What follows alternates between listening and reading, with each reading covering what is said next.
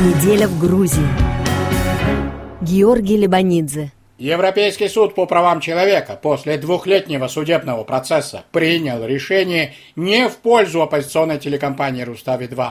Самый популярный в Грузии телеканал возвращается прежнему владельцу, бизнесмену Кибару Халваши, несмотря на протест журналистского коллектива и части грузинской общественности – Многие опасаются, что смена владельца приведет к смене редакционной политики оппозиционного телеканала, сыгравшего ключевую роль в новейшей истории страны еще со времен революции РОС 2003 года. Сразу после того, как на сайте Европейского суда по правам человека появилось долгожданное решение по делу Рустави-2 против государства, генеральный директор телеканала Ника Гварамия заявил на специальном брифинге, что вердикт Страсбургского суда, его цитата «шокировал». Действительно, Европейский суд после двухлетнего рассмотрения не удовлетворил ни один из пяти исков самой телекомпании и ее владельцев о нарушении властями Грузии нескольких статей Европейской конвенции по правам человека. В первую очередь право на справедливое судопроизводство.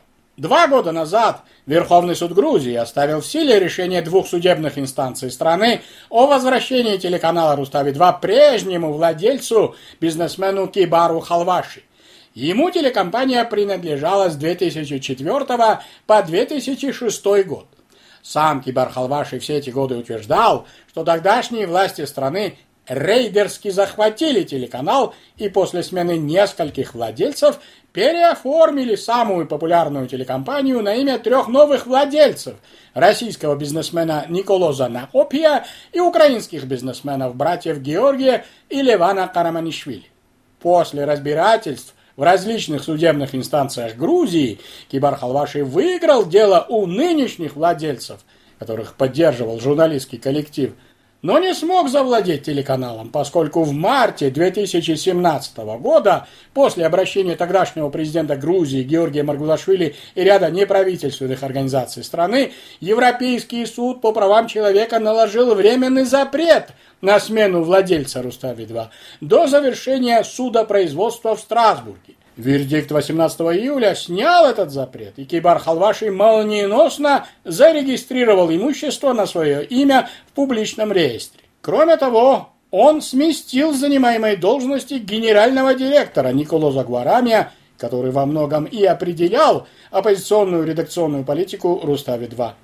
Естественно, сразу возникли подозрения, что новый старый владелец Кибар Халваши – попытается изменить редакционную политику, поскольку бытует мнение, неоднократно высказанное и журналистами, и оппозиционными политиками, что Халваши поддерживает близкие отношения с властями, в том числе председателем правящей партии «Грузинская мечта» миллиардером Бидзиной Иванишвили. Лидеры правящей партии эти подозрения категорически отвергают, заявляя, что не вмешивались и не вмешиваются в судебные тяжбы между прежними и нынешними владельцами.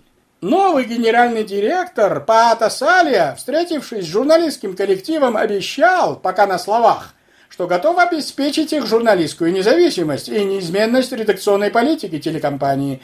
В частности, Паата Салия согласился оформить контракты с рядом журналистов и руководителями информационных программ, которые отличались наиболее критичным отношением к правящей партии «Грузинская мечта». Правда, неясно, насколько эти обещания воплотятся в жизнь – можно лишь строить предположение о том, будет ли, например, оформлен контракт с самым популярным журналистом канала Георгием Габуния, который недавно нецензурно оскорбил президента России Владимира Путина. Он сейчас отстранен от эфира сроком на два месяца. Но вернется ли, пока не сможет сказать никто. Так же, как трудно прогнозировать, останутся ли в эфире «Рустави-2» самое популярное ток-шоу «Выбор» и программа «Посткриптум», считавшиеся главными оппозиционными медиаплатформами страны. Кстати, ситуацию вокруг Рустави-2 прокомментировал даже министр иностранных дел России Сергей Лавров. Глава дипломатического ведомства заявил, что происходящее в Рустави-2 – внутреннее дело Грузии.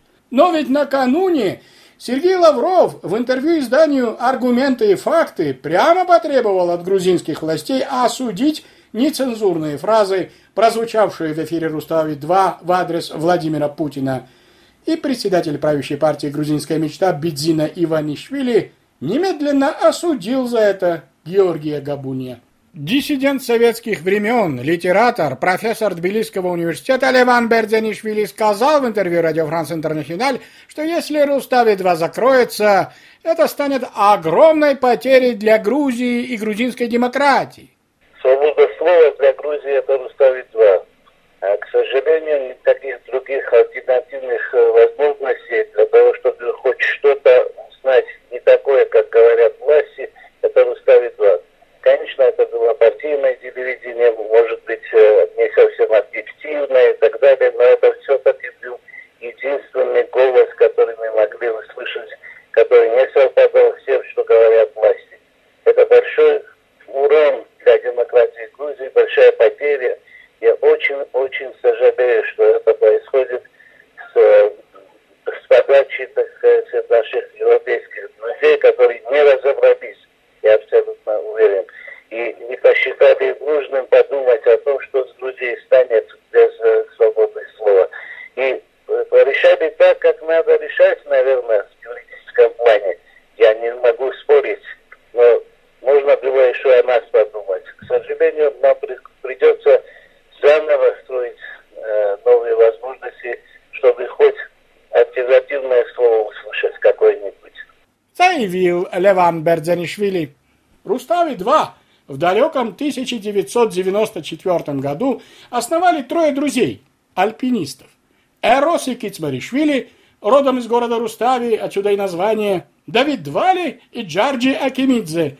Уже через несколько лет, благодаря новому несоветскому стилю журналистики, Рустави-2 стал самым популярным телеканалом страны. Рустави-2 оппонировал президенту Шеварднадзе и был на грани закрытия, но выиграл судебные процессы. Затем телеканал сыграл важную роль в революции РОС и поддерживал революционные власти в проведении реформ, а после 2012 года, когда к власти пришла грузинская мечта, стал оппозиционным ресурсом. Один из основателей, Эроси Кицмаришвили, по официальной версии, покончил с собой в 2014 году – Двое других, Джарджи Акимидзе и Давид Двали, сейчас выражают надежду, что Кибар Халваши, вернув себе телекомпанию, не забудет об основателях этой уникальной общенациональной телекомпании и пригласит их для сохранения Рустави-2 в качестве одного из гарантов свободы слова в стране. Георгий Лебанидзе для Радио Франс Интернациональ из Тбилиси.